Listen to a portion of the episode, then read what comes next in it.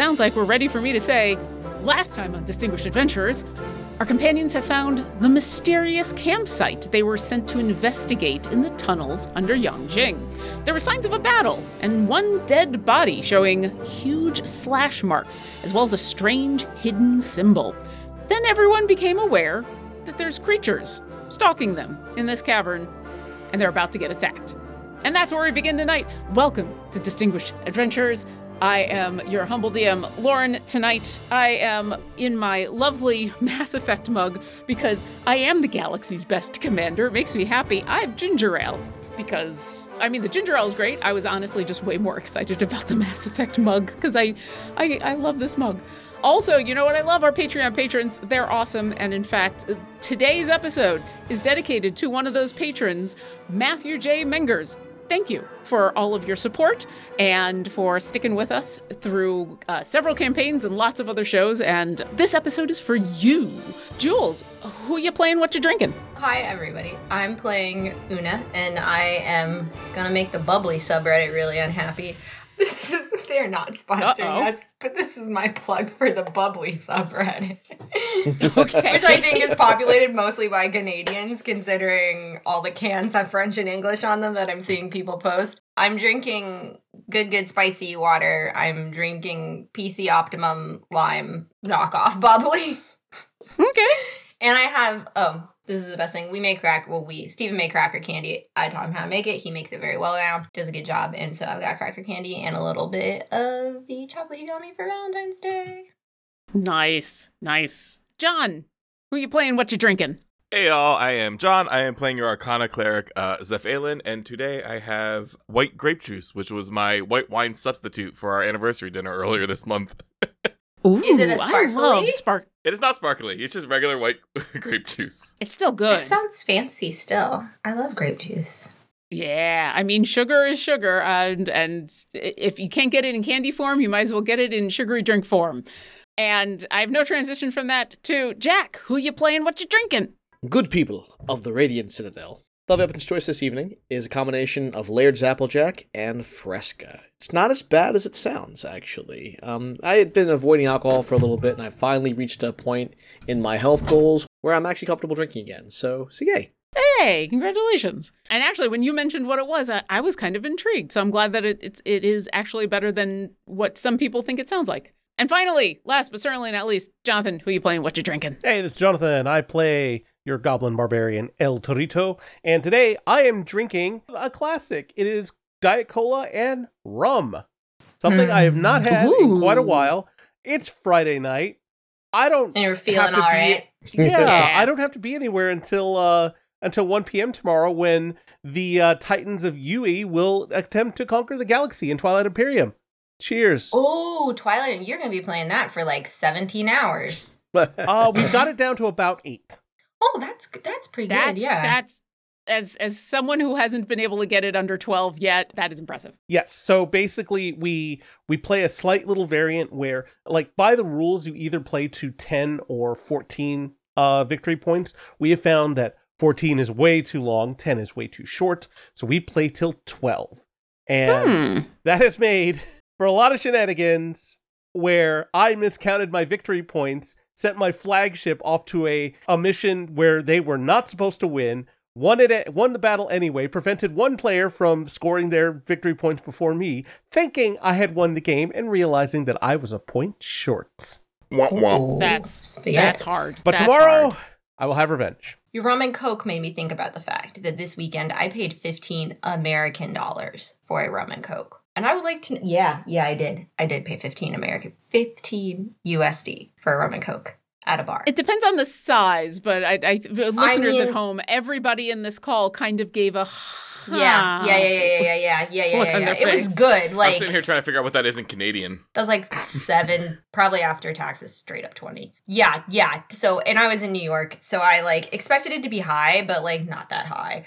What I want to know, what is for a regular drink? I'm not talking like, oh, you bought this very fancy cocktail. I'm talking like one of your standard made at any bar drinks, like a rum and coke or a whiskey sour. What is the most that you have paid? Ooh. Because you would remember because it hurt. So here's what I'm going to do. While everybody thinks about that, go ahead and roll initiative because we're about to get in a fight. And as I go around the horn to ask you what your initiative roll is, you can give your answer. So I'll give my answer now while you all take care of that. I'm trying to remember because we went to uh, because this was specifically at a, the bar in the hotel at PAX Unplugged many, many, many, many years ago. If I remember correctly, for a a mid level whiskey, because they had quite a selection, and I did have some of the more expensive ones. It was like twenty bucks for a glass. It was quite a bit. The water was free that I got with it because I'm 36 and there will not be a glass of any alcohol without a big glass of water. Same, same. Zeph, what did you get, and how much did you pay for your most expensive drink? Uh, Zeph rolled a 16 on their initiative. Uh, and since it's been over six years since my last alcoholic beverage, I don't remember the most expensive Hey, drink I've had. I'm that seems like an achievement in and of itself that uh, deserves some congratulations. Exactly. Exactly. Up next, El Torito, what's your initiative and what's your most expensive drink? Initiative is 13 and most expensive drink. Uh, it's also been a while for me, but just because I haven't gone to any bars in a long in a very long time, it's got to be like low 20s, so 21, 22 dollars or something like that. Especially if you end up in a hotel bar. A Those are hotel bar or like you're prices. you're at a place after dark when you're going out Yeah. after 9 9 p.m. Yeah, you're going to pay a premium. All right. Thaviapin, what'd you roll and what's your most expensive drink? I got a 17, or I should say, Thaviapin got a 17. And uh, the most expensive drink I got was probably like 38 bucks. I want to say it was a cocktail from a place called Ozzy. This is back in the days where I was not even counting the money I was spending trying to uh, impress my wife. We're married, so I don't know if it worked or she's just like, this guy's bad with money. He needs help. Um, She I'm said, You need an accountant, and I like how you look. So let's do this. Maybe a little bit of both. both. Uh, and finally, Una, what'd you roll for your initiative and what's your most expensive drink? I got an 11. You know, th- I think this one just stands out in my mind because I don't go out and drink that much anymore. It's like I wasn't there for like the drink. Uh, I was there for the people I was with, which is really why you go out. Yeah. And we went to this dive bar. Two of Steven's friends live in New York. They're wonderful, wonderful. I don't know if you guys got a chance to meet them at our wedding, but they are big fans of Stephen King. There is a bar that in New York City that is the connecting bar that appears in two of his novels. I think one of them is The Stand. Oh, the It's a real- probably one of the gunslinger novels. Yeah. One of the Dark Tower novels, I should say. Yeah. Yeah. When I was like, you guys want to meet up? Andrew was like, okay, we can go to this fancy place or we can go to this dive bar. And I had no chance to respond. Jordan goes, dive, dive, dive, dive. And I was like, I guess we're going to a dive bar. It was not that much of a dive. I want to say our three rum and cokes were only slightly more expensive than one rum and coke at the venue that I was at the next night. And I was just like, Yes, I think right now that is what, as an adult, that is like actually physically paying attention to like exactly how much everything costs. That one sticks out in my mind pretty hard Yeah. because it's Car payment plus mortgage. mortgage, but mostly like it really is. Holy shit! This is this is fifteen. This money, my money, and my money. This is like I add five. I think is why this sticks out to me. Yeah, especially when the exchange rate is so bad. I have no transition into our fight. Let's get angry about like, mortgage payments and kill some shit. There you go. There you go. Let me set the scene for everybody to remind you all, to let our viewers at home know that there is a physical map that our players are looking at. We're going to do our best to describe what we're doing in ways that, you know, people can follow along. And for the players who are in front of me, even though there is a map, I am still rule of cool theater of the mind. If you are like, hey, is there a this there, or can I do a this? I will help make it work. The map is mostly for spell awareness and also because I think the D&D Beyond map thing is cool. What you all see, you've entered this fairly large cavern that uh, you've come in from the east and there is an exit to the west. There's a large column in the middle of this huge cavern, kind of splitting it up like a donut. And on the far northeastern side, there's a little alcove that is where you have all been investigating where this campsite is, this old campsite.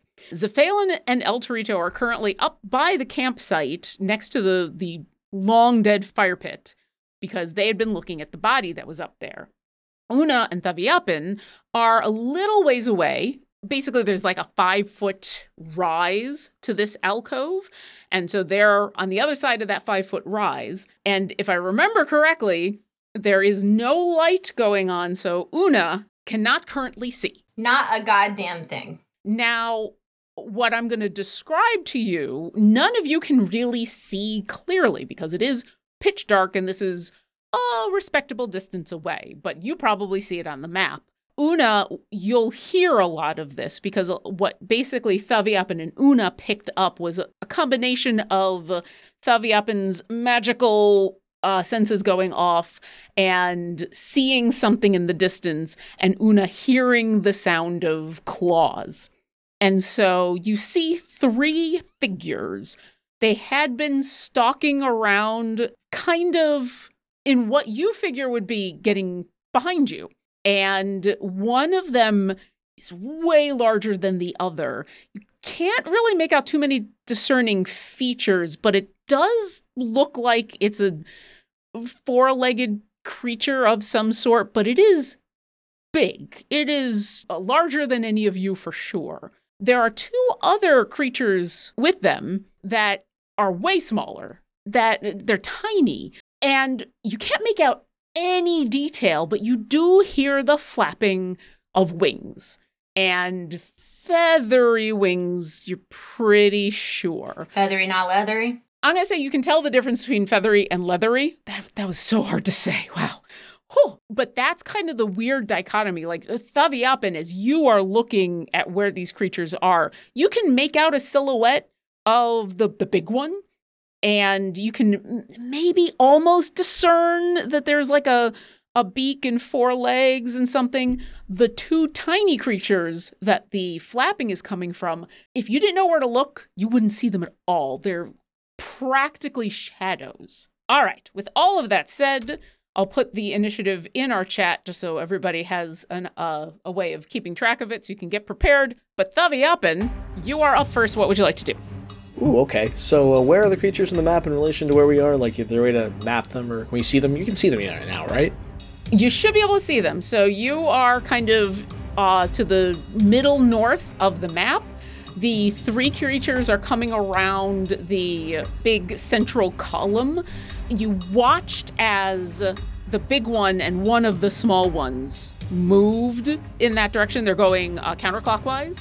At this moment, you can only see you can't even really see but you you hear this one tiny creature but you did catch them moving counterclockwise so I'll talk about what I have in mind. If anyone has ideas or want to do yes and it, let me know. But my intent or my thought is, you know, to slow them down. So I have a spell called Slow that'll do that. Just cast it on all three of them, and then that'll at least give us a little bit of time to sort of at least get together.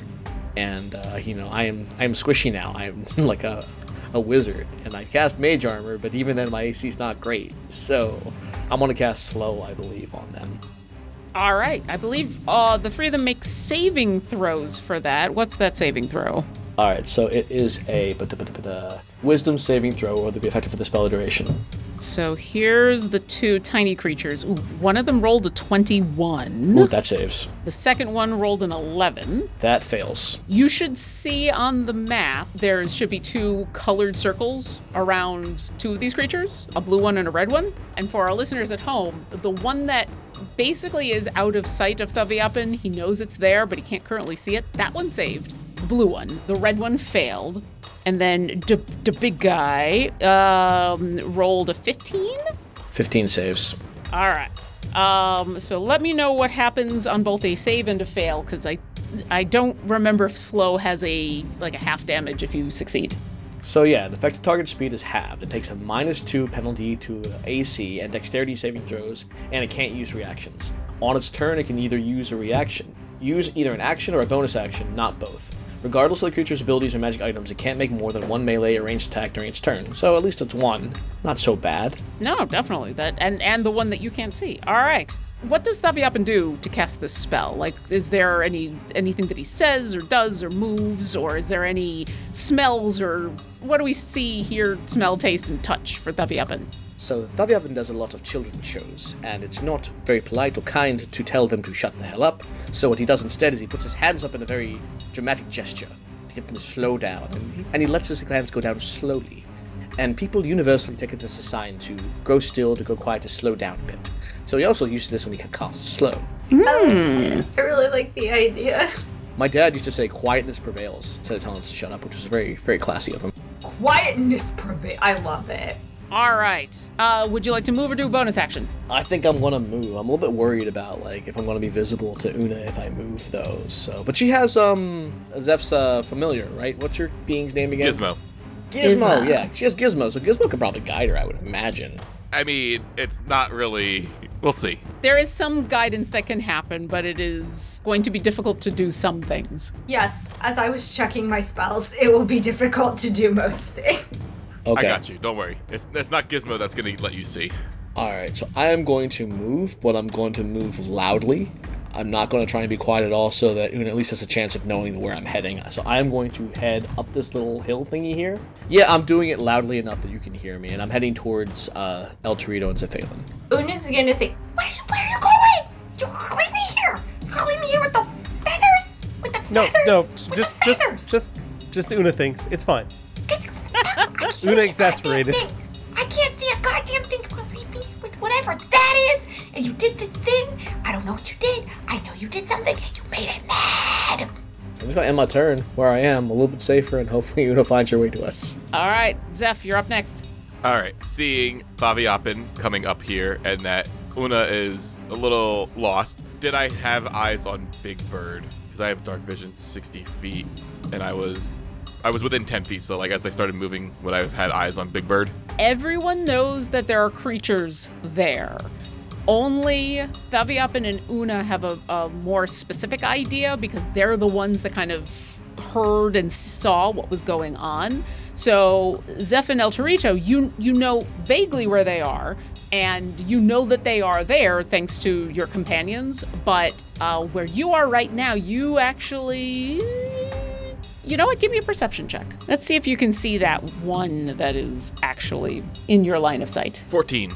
You know what? Yeah, you can very, very faintly see The outline of something. the the one that Thaviapan did manage to slow.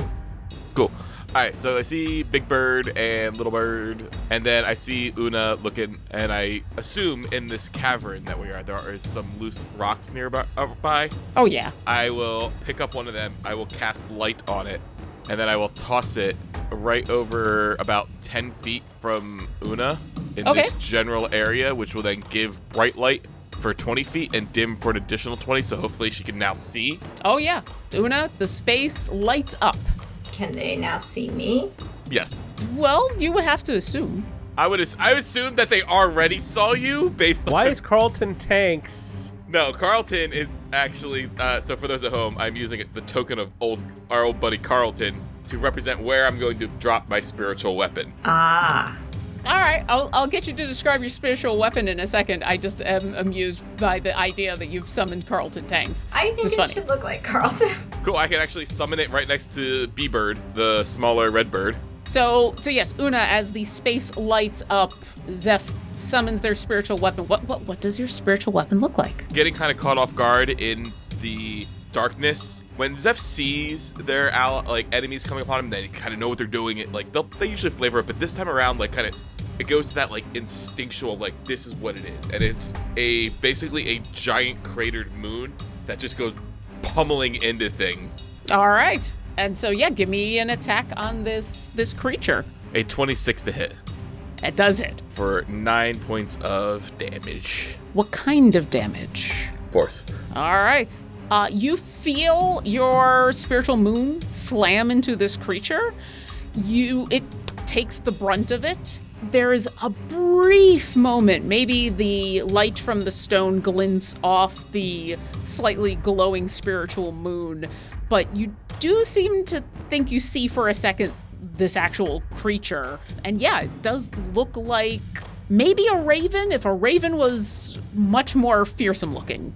And that was your action bonus action. Would you like to move? I am content where I am. All right. Now it's some of my creatures' turns.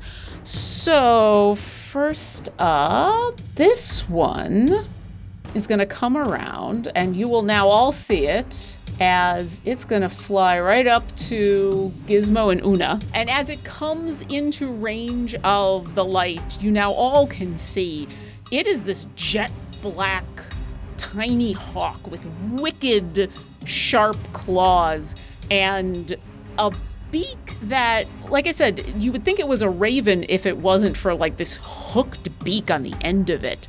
Uh, Una, you are gonna get attacked with its claws. Uh, I'm assuming a nine doesn't hit. No, it does not hit. Awesome. This is nice. I feel like I feel like despite having good armor, Bernie got hit a lot. Like stuff just beat Yeah. her. So this is a good change. It misses Una and it disappears. Oh, this is good. This is very good. This is wonderful. And now it's the other one's turn. This one is slowed, so this one with slow, their movement is halved. Yeah, halved. Okay. I gotta do some math. Math is hard. I love that molasses is one of the components for the slow spell.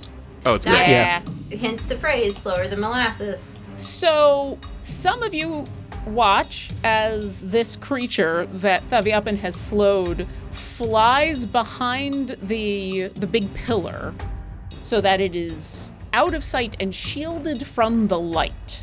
All of a sudden, you all see this tiny little hawk appear almost practically on top of the light, and then it flies straight towards Thaviapan the rest of the way. And it's gonna do one attack against Thaviapan. 12? Does a 12 hit? 12 matches my AC. If it meets, it beats. Well, hold on. So what's Thumpy Evan's dexterity? Uh, my dex is negative one. Oh, okay. Listen, children aren't that fast, so he never had to work on his cardio.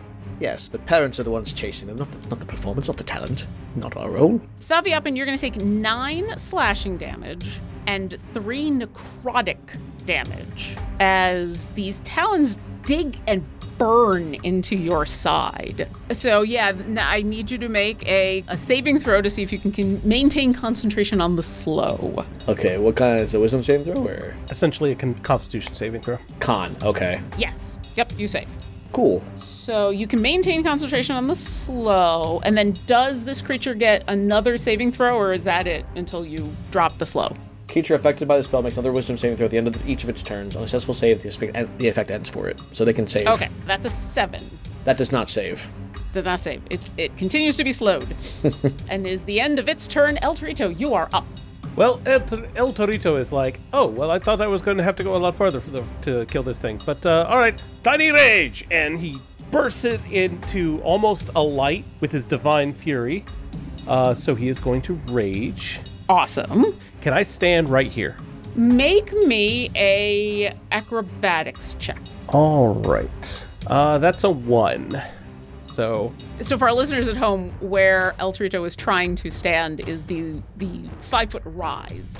The dexterity saving throw is to see whether you could stand there without slipping down away from it. With a one, why does El Torito fail he at hits staying on the sloop? and says, uh, th- not a good idea, and then just ends up right here, sadly. So, not flanking, but no problem. He is going to do this first attack reckless. I did look up, it's just for the first attack. Uh, that's going to be an 18 to hit. That hits. All right, let's go ahead and do some damage. It's nine bludgeoning damage, and then with he gets to roll his divine fury, which is another six radiant damage on his first attack. Awesome. All right, second attack. Uh, that's 11. 11 does not hit. Your foot slips a little bit more on some of those rocks, and that one just barely grazes this thing. Okay. All right. Uh, that's what he does, and uh, he stands there and mentions the bird and says, "Why don't you come and fight me?" All right.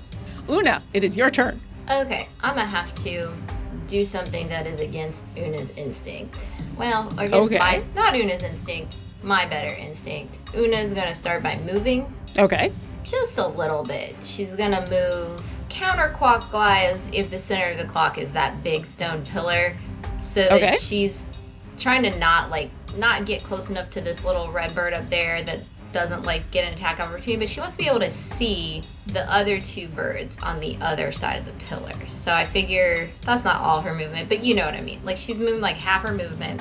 So she'll have to move a little bit more in order to see both of them clearly. Right now, you can see the big one. Well, that's fine. The Big- big one's all I need. So then Una's gonna cast measure twice, cast once. Okay. Una's gonna cast shatter. Okay. And she is going to center the point on the big bird. Let me ask two questions. One, is any of this spell, because I know it's an area of effect, are you having any of it land on the pillar in the middle of the room? Am I oh. having any of it land on? I mean, shatter doesn't actually shatter, it's a noise. If I remember the spell correctly, and I might be wrong, it does damage to inanimate objects. Is a stone pillar an object in the sense that it's It is, and I'm gonna say Una would know all of this, and Una Okay. knows her spells, so I'm letting you know in advance. Let me do Whether a you- measure. Okay, so instead, yep, that's And still can- in range. She's gonna do it so that it's she's gonna do it a little bit beyond said bird, so that its range would get the birds, and it would not in turn harm the pillar. That would then bring things crack because Una knows that Zeph would be very unhappy if the archaeological site was destroyed, and that they would be secondarily unhappy if our lives were destroyed. And This is true. knows that this otherworldly being known as Jules would feel really bad about ruining an archaeological dig site. I would feel mildly, yes, I'd feel bad. I'd feel bad. the weird voice in all of your heads uh, knows that you wouldn't want that as an unintended consequence, which is why I asked. So, but yes, you can absolutely place it so that it does not get the load bearing pillar. There's a city above our heads. There is. Oh There yeah. could- we could kill people if I. Okay, okay, okay. Hold on. Now listen. Now hear me out. Hear me out. Now here's hear me out. Hear me out. What if I did place it near the pillar, and I have forever become known as the person who destroyed a city with a level two spell? The Distinguished Adventurers are huge fans of Idle Champions of the Forgotten Realms. It's a Dungeons and Dragons strategy video game that brings together D&D characters from novels, adventures, and multiple live streams into a single grand adventure. It is so much fun to put together a formation that includes champions from our favorite D&D streams, books, and more. Every week there's something new happening in the game, and it's available on almost any platform. Need some loot to gear up your champions? We're happy to offer a free Electrum chest to all of our listeners. This week's code expires on February 25th at 8 p.m. Pacific, so open up the game, go to the shop, and type in this code C A I N W H I P S U G H. So use that code and let us know on Twitter or Instagram what goodies you got. And now, enough of the loot drops. Back to the show.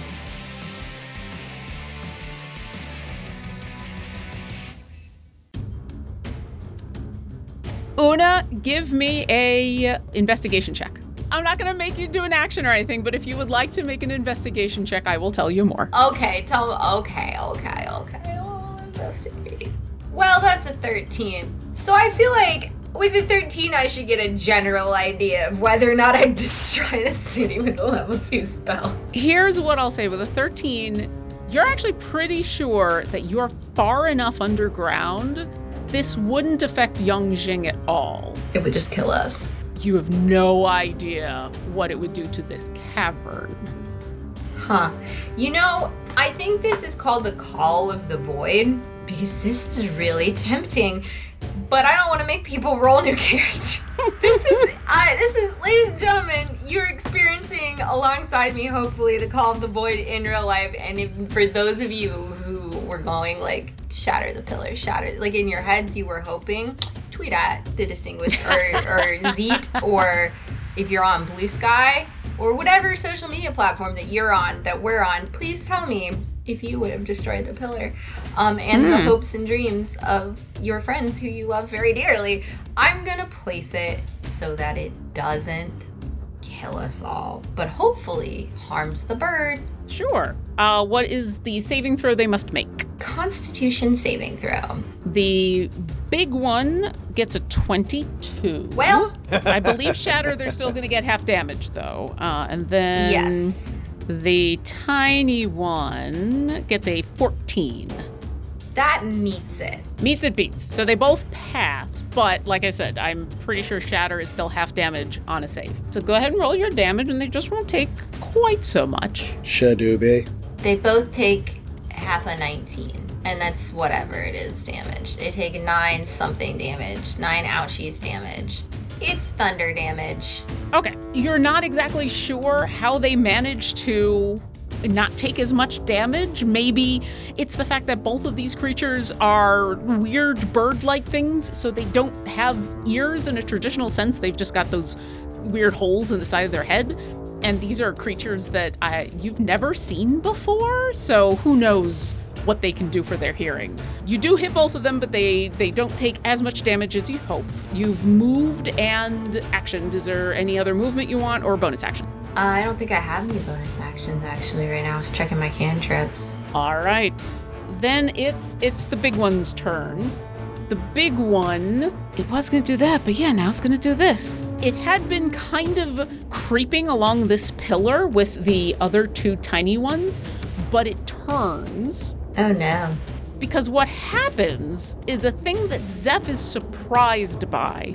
Because for all of you, this spiritual weapon is very obviously a magical artifact. It is, and it is not necessarily a physical uh, formed thing, but for people who don't know, or for beasts or creatures that are not Bird-brained? intelligent enough to know, they often think that it is a real thing. This giant beast just runs right through it directly up to Una. Doesn't even flinch. Mm, so it has intelligence. Una, this creature comes up to you and it is going to attack you with its it's going to attack you with its beak and its talons, but it it almost for a very brief moment like a hunting dog sniffs you and then brings its down on top of you. Does a dirty 20 hit. D- yeah, no, actually, it doesn't. Doesn't hit at all, Lauren. Okay. yes, yes. You're going to take 16 piercing damage. Do you currently have any spells on you or that you're concentrating on? Uh, no, actually. Do you have any magic items on you? The only thing she has on her is like some moss, and that's All in a pocket. Una's got good pockets, but those aren't magic. Those are well tailored. That that is true. Well, so here's the weird good thing about this. So it sniffs and it brings its beak down. And then it scoffs and you're going to get an attack of opportunity as it's going to gallop past you. Uh oh. I'm gonna do like the hitting kind. Gizmo's there. Gizmo. And Gizmo's also going to make an attack of opportunity. Gizmo makes the Okay. attack of opportunity first. Uh, sure, because I don't think either of these are going to stop the movement, so we can do these in any order. Uh, actually, Gizmo has the sentinel feat. Yeah, yeah. She, she does not. That would be amazing. G- Gizmo's a level 12 fighter, and you just didn't even know it. So her claws can't attack, but can take other actions as normal. I guess it doesn't. It doesn't take attack of opportunities because she's a familiar. Never mind. I forgot that that's a familiar's restriction is that they can't attack. I mean, if I hit, it was gonna be all of one slashing damage. But sometimes, sometimes it's the, it just makes you feel better. I, I just need to know. I just need to know. All right, here we go. Rapier. Let's do it. That's gonna be a 23 to hit. that will hit. And sneak attack. Sneak attack. Okay, hold on. So I did the damage, the six, and then sneak attack, three. Okay. Did you roll all ones or something? It just said 1d6. Yeah, she's a very low level rogue. I'm a little tiny Oh. rogue. Oh, that's I'm right. You're a rogue. multi- right, right. You're a I'm multi-class, I forgot. The She, rogue, she, she yeah. a baby rogue, but you did slash into this creature, and you did hit it, and you did damage, and it, it took the whole thing that you gave it as it runs past you to Zephalin. Uh, Zephalin, it is going to do the same thing, and then come down on you with its beak. Does a 19 hit? Nope, no shield. It hits me. It hits? hits me good. You are going to take 21 piercing damage. And are you concentrating on a on a spell, or do you have a spell effect on you right now? So, fortunately, light and uh, spiritual weapon are not concentrations. I do have a magic item on me. Okay, I need you to make a charisma saving throw. Okay. Uh, I'm actually proficient at that. I'm not very charismatic, but I am proficient. 15. If it meets, it beats. That is exactly Oh, what you needed. Yeah. I keep my amulet in the devout. Unlike what it did to Una, as it comes back from this attack, it continues to look hungrily at you. That is the end of its turn. Thaviapan, we are back to the top of the round. Okay. All right. So, kind of a housekeeping question here. If I were to cast, ah, gosh, what was it called again? Oh yes, Nylock Snowball Swarm, right on the the big bird beast's beak.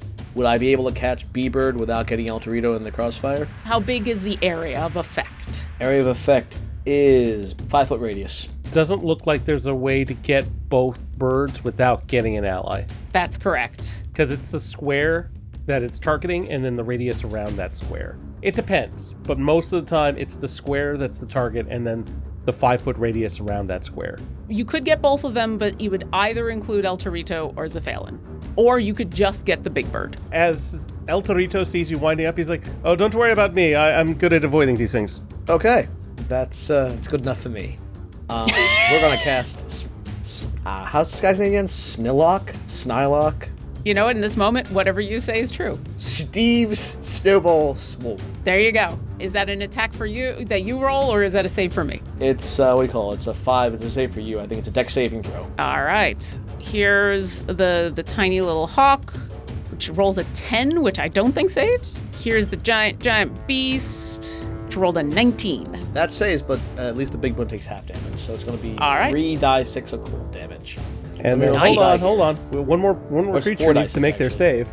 Yeah, there is Oh, El El Torito, Torito. Sorry, It's okay. Maybe less okay. Uh, what was your DC? fourteen. Meets All a Pete's, I'm right? fine. Meets it beats. All right, so that's actually four dice six because it cast it on the third level. Here we go. Oof. That's a lot of dice. Ah, two twos? Come on.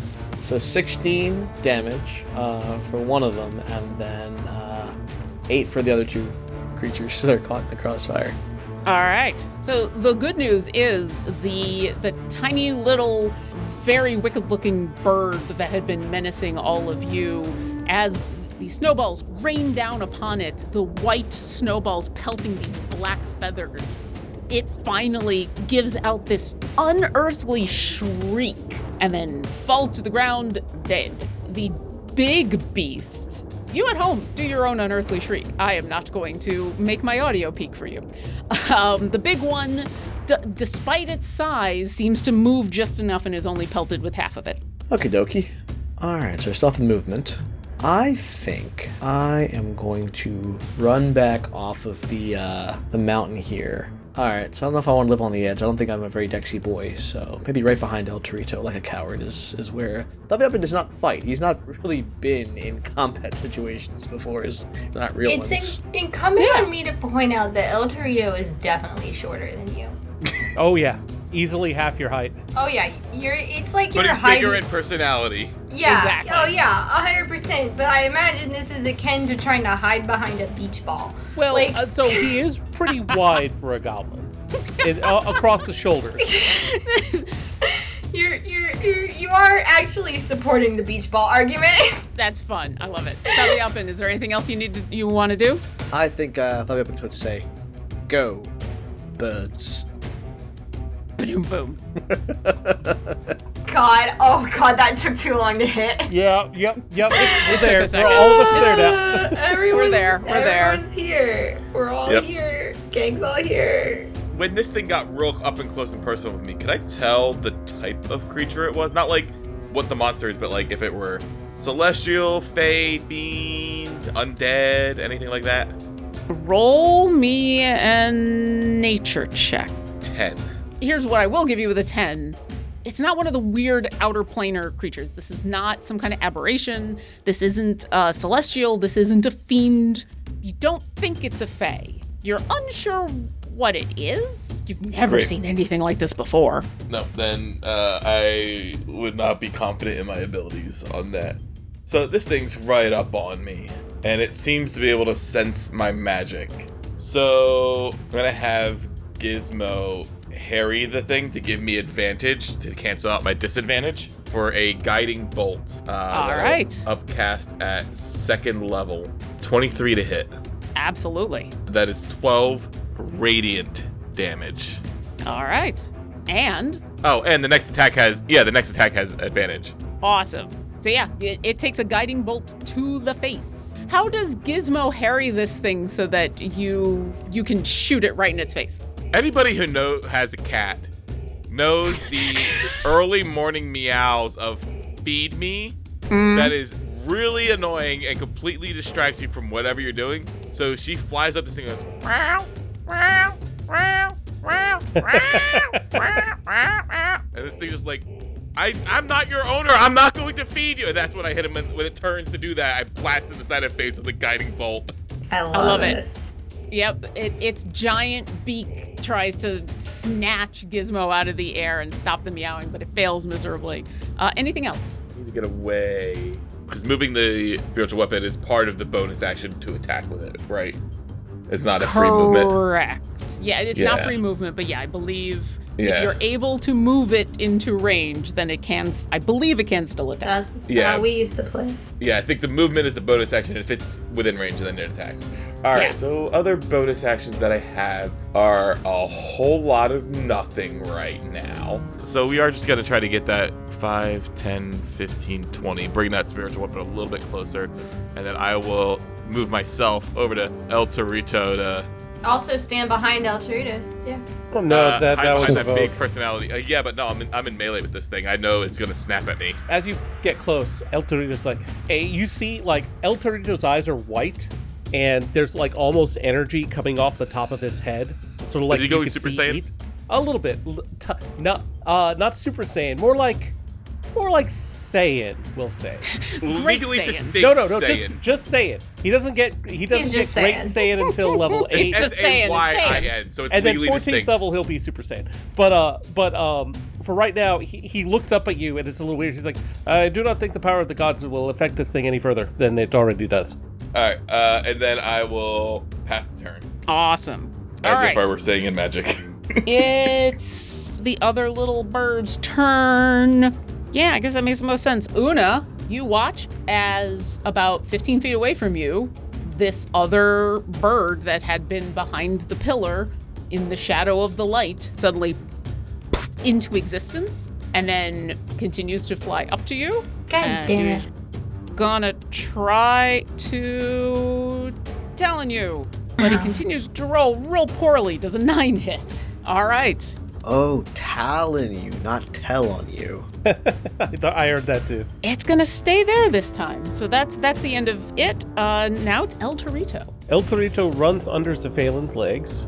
Uh, so he is going to hit it uh, as it's glowing uh, and not do reckless. He is going to attack again with advantage. Uh, I don't think a 13 hits. Oh, it just misses. All right, let's try that again. It manages to move its shoulder out of the way just in time. All right, so one more attack. 15 should hit. 15 does hit. All right, so let's. You kind of get it on the upswing. All right, so 10 bludgeoning damage. Let's Okay. go ahead and do the Divine Fury, for radiant damage, and then he is going to Fury of the Small. Ah. I love When you it. damage a creature whose size is larger than you with an attack or spell, you deal an extra uh, damage equal to your proficiency, which in this case is 3, so he gets an extra 3 damage. Awesome. I love it. And yes, this creature is massive.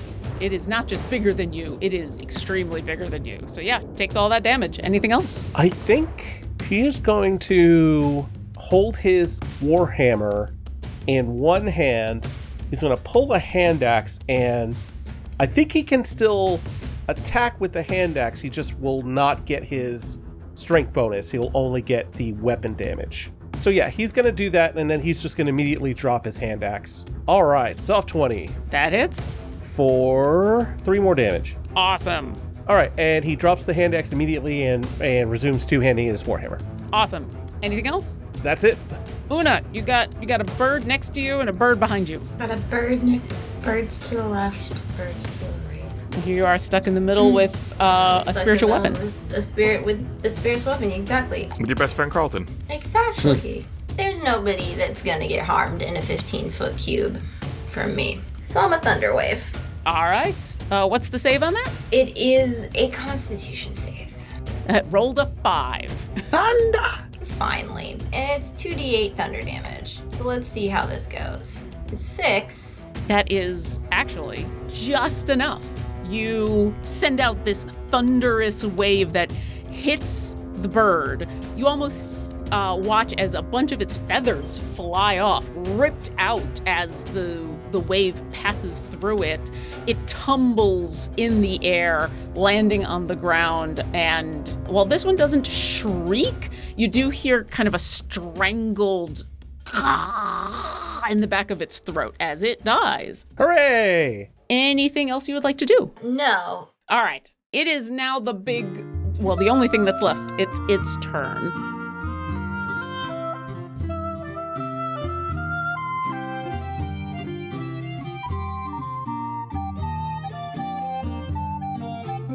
Thanks for listening to our adventure. If you've enjoyed our show, then visit us at distinguishedadventurers.com.